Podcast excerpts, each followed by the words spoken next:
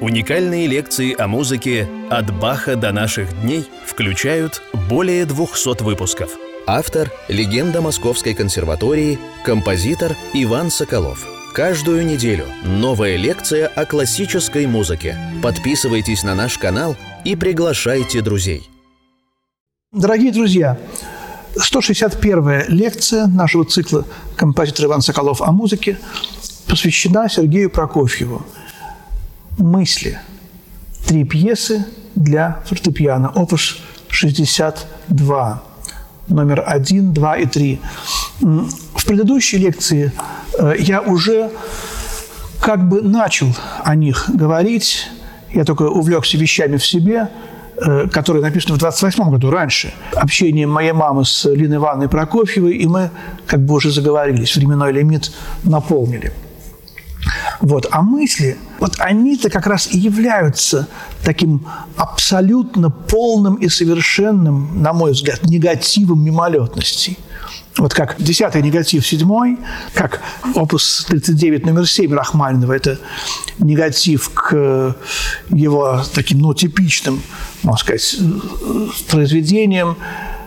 Также и тут вот мысли – сочинение, которое называется «Мысли». Сочинение для фортепиано, которое называется «Мысли».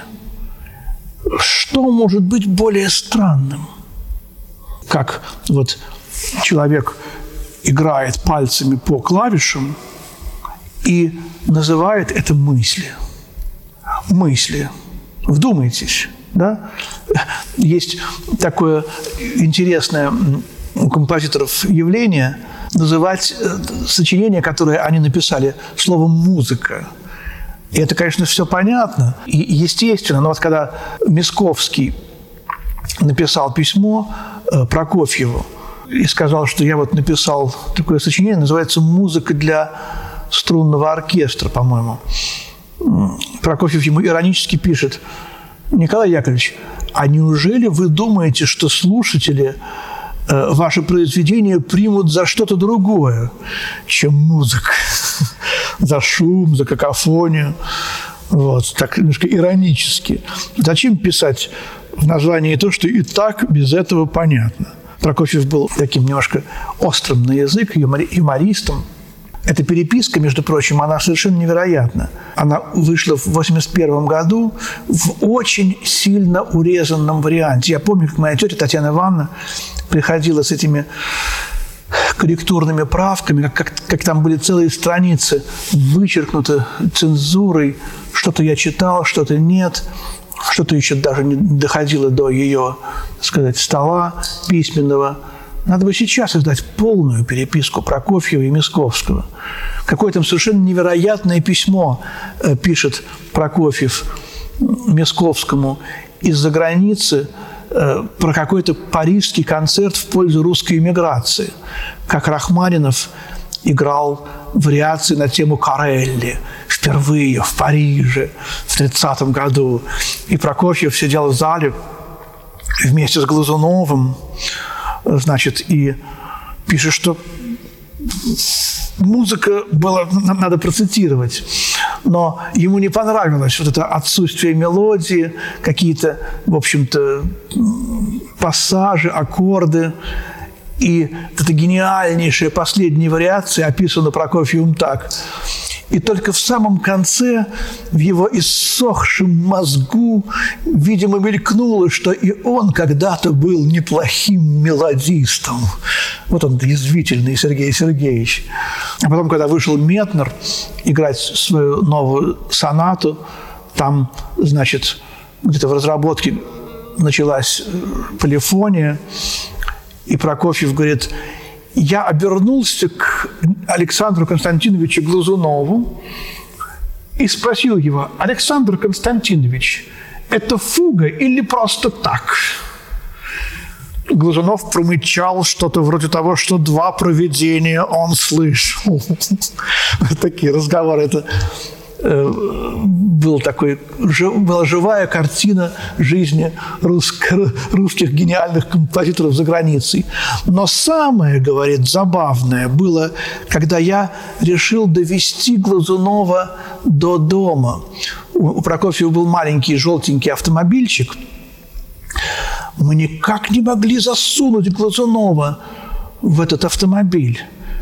Представьте себе, Николай Яковлевич, Э, примерно это было как если вас или меня запихнуть в пианино. И так пробовал, и эдак. Но как-то все-таки втиснулся. Вот, а Мисковский ему в ответ пишет, Сергей Сергеевич, ваше письмо читаю во всех домах, всем русским музыкантам, неизбежно производит фурор. Вот это то, что я помню из тех времен. Вот такие такие письма. Но, э, вы знаете, мне все-таки кажется, что Прокофьев лучше себя чувствовал в России. И по музыке, вот в этом сборнике, который у меня тут, э, есть э, зарубежные вещи Прокофьева. Пасторальная сонатина, опус 59, 34 год, пейзаж. Есть у него пьеса опус 52, прогулка. Что-то такое вы знаете, вот э, это, видимо, вот тот период, когда, который я называю поиски позднего стиля. Тот период, когда, который был у Шопена в Тарантелле, опус 43, там 42, там еще несколько было таких, каких-то вот таких немножко поисковых сочинений, пока он не вышел на свой гениальный поздний стиль. Что-то вот такое началось здесь. Меня очень привлекает всегда вот это именно струя. Меня привлекает лаборатория, глубинные творческие поиски композитора, пусть даже они не такие яркие, не такие эффектные. Эти мысли Прокофьев, как и вещи в себе, писал невероятно медленно. Писал Московскому. Сейчас пишу три пьесы, специально замедляю процесс творчества, чтобы не торопиться, чтобы сделать качественно. Вот. Не, не гнал, как иногда с ним тоже бывало. Там, еврейскую вертюру он написал за три дня, очень просили заказчики. Он до сих пор исполняется, но это все равно чувствуется, особенно им, Творцом. Здесь же только для себя, только для Бога, только для вот внутреннего своего ангела, спутника, хранителя творчества. И э, опять же, вот смотрите, здесь мы не чувствуем, мы здесь мыслим. Вот эта первая мысль, э, она называется «адажио пенсероза» – медленно. Очень э, трудно воспринималась эта музыка, никто ее не играл, и после смерти Прокофьева никто не играл, и почти не записывал, только если вот все сочинения Прокофьева записывают, играют эти мысли. Э, Юдина играла, Рихтер играл. Давайте послушаем первую мысль.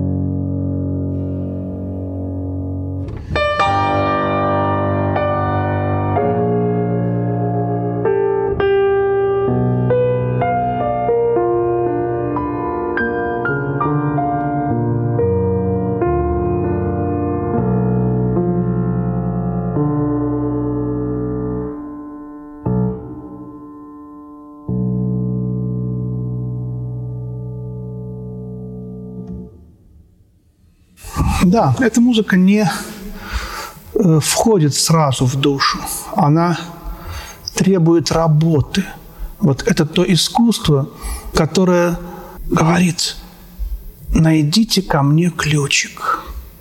Вот я помню, как меня поразили первые строчки Хлебникова, где гребнем облаков в ночном цвету полей расчесано руно, там птицы ловят на лету летящее с небес зерно. Или также точно э, меня поражали вот стихи Пастернака, когда я слышал вот эти его навороты 20-х годов, еще даже э, не поздние гениальные стихи, а именно вот этим наворотом.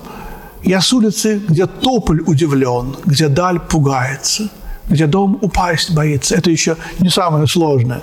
Вот, но для меня это уже было достаточно. Сестра моя жизнь, сестра моя жизнь.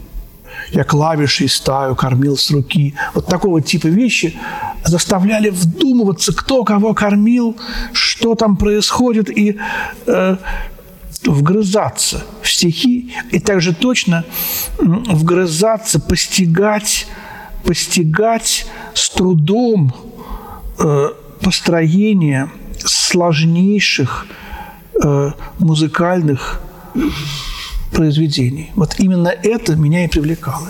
И, и привлекает здесь. Он очень любил эти, эти мысли. Он вставлял их во все сборники, во все свои собрания сочинений неполные.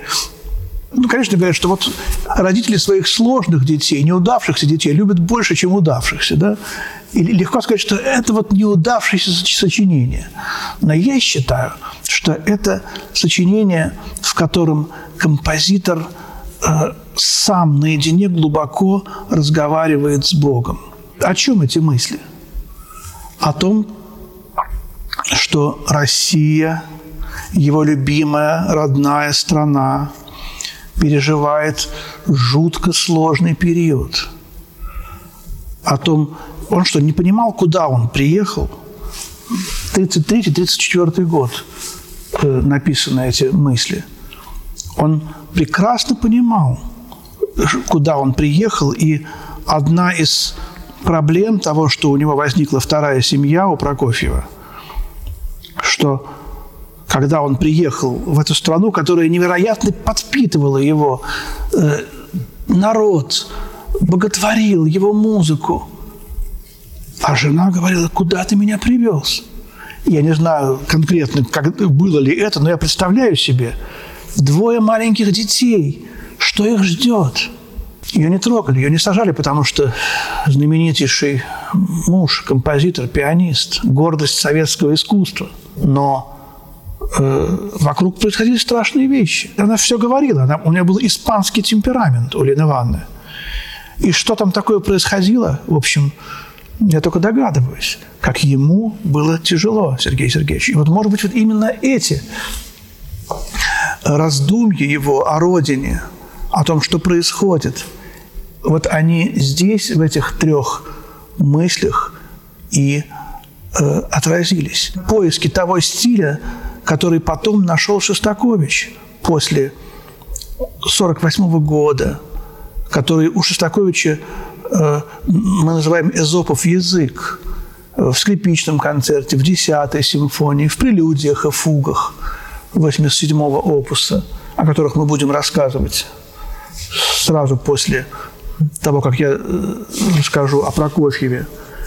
Вот это то, что пока еще никто не считывал в этих мыслях.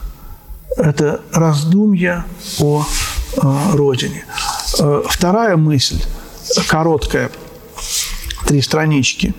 Как бы немножко э, хорал, почти даже какой-то в стиле Баха, э, с такой формой А, А и Б. Вот, это называется даже форма бар – две первых строфы немножко похожи, а третья другая. Вот. А с другой стороны, это, конечно, интермеца Брамса. Вот Прокофьев писал о Брамсе. «Брамс научил меня видению чистой музыкальной мысли».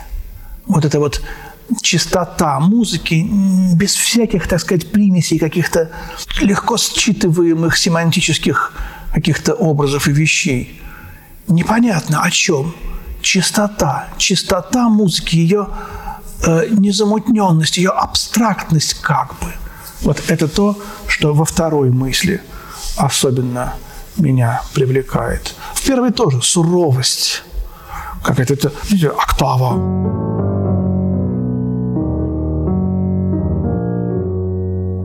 какой-то вот никаких даже аккордов нет, одноголосие в две октавы. А вот вторая мысль. И какая потом из этого возникает драматическая кульминация –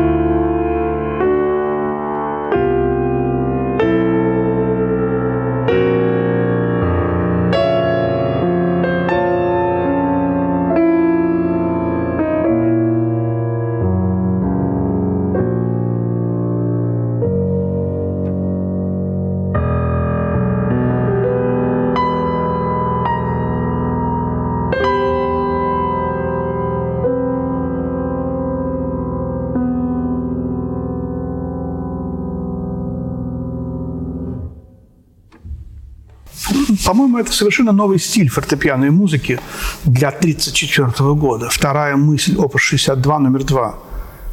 И у Прокофьева совершенно такого больше нигде нет. Это новый, это другой Прокофьев. И раньше не было, и позже не было у Прокофьева такого. Здесь уже какие-то намечаются моменты для Ромео и Джульетты, которые либо одновременно создавалась с этим, либо так сказать, сразу после этого начал работу над балетом. Сонаты фортепианные, знаменитые шестая, седьмая, восьмая, еще будут лет через пять э, начаты.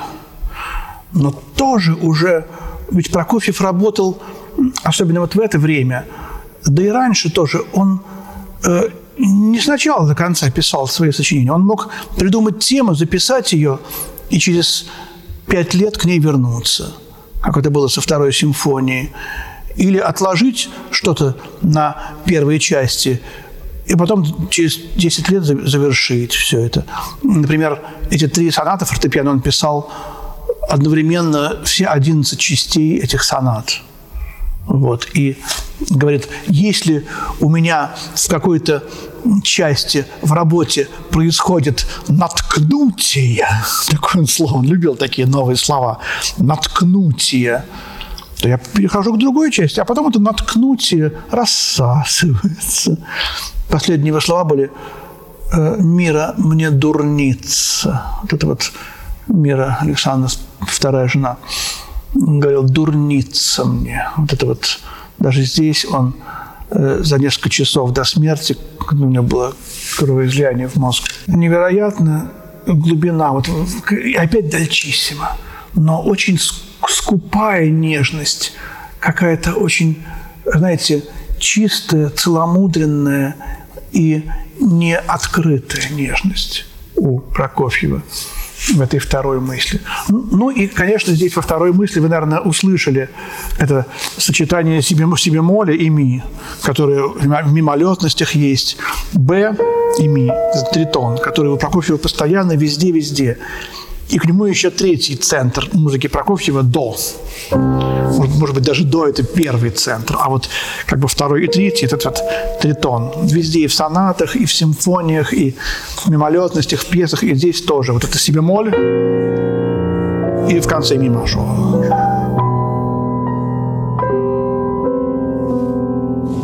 почти баховская какая-то траурность, вот это круцификсус, круцификсус. Его здесь нет, но что-то здесь отдаленно напоминающее круцификсус происходит. Особенно в репризе.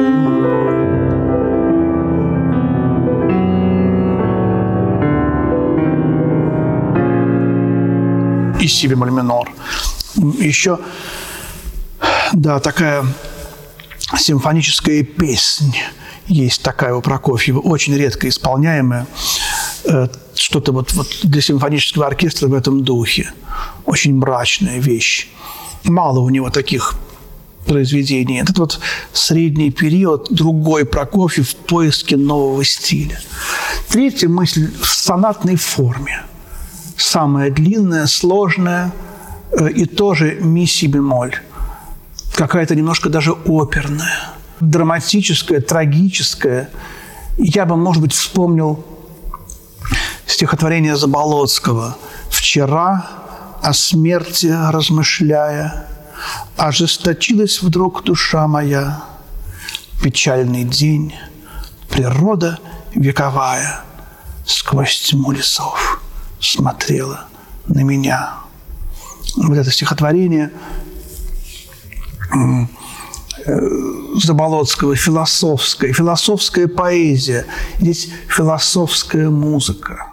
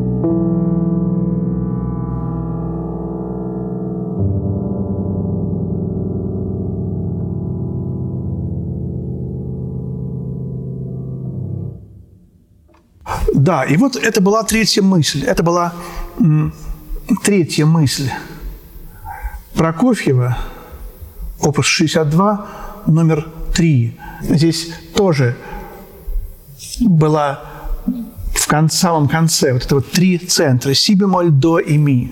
Мы через си бемоль пришли к, к ми, а потом до. И вот все-таки опять последние ноты – это си и ми. Опять вот это, эти три ноты, как бы из круцификсуса идущие, из хорала, из глубины «Взываю к тебе, Господи», даже у Прокофьева этот хорал вроде бы как будто бы так далекого от религии. Вот, и я еще даже подумал, когда играл эту третью мысль, что здесь, в 33-34 годах, уже тот стиль Шостаковича слышен, который именно вот в эти годы создавался. Даже чуть позже Прокофьев нащупал этого трагического Шостаковича. Шостаковича четвертой симфонии, Шостаковича последнего акта Катерины Измайловой и Шостаковича, может быть, пятой симфонии, которая еще не было. И даже четвертой еще, в общем-то, в эти годы не было. Она в 1936 году была написана. И трагический стиль Шостаковича и стиль мыслей, опус 62, они как бы невероятно э, чутко воссоздают атмосферу вот этой э, жизни. Я не, не жил тогда, но я по Шостаковичу чувствую, по си фуге, опус 87, номер 6, который мы будем в свое время проходить э, уже очень скоро, трагическую, суровую, очень тягостную и морально тяжелую атмосферу вот э, России того времени. Спасибо, дорогие друзья, за внимание. Мы заканчиваем нашу 161-ю лекцию о мыслях Прокофьева. В следующих нескольких лекциях мы будем заниматься фортепианными сонатами Прокофьева. У него их 9. И пройдем кратко, не подробно, от первой до девятой, так вот как, как они мне открылись, как они являются какой-то такой, может быть, сквозной линией через все творчество Прокофьева. Но это уже будет наша 162-я лекция. А пока всего доброго, до свидания, будьте здоровы. Ваш Иван Глебович Соколов.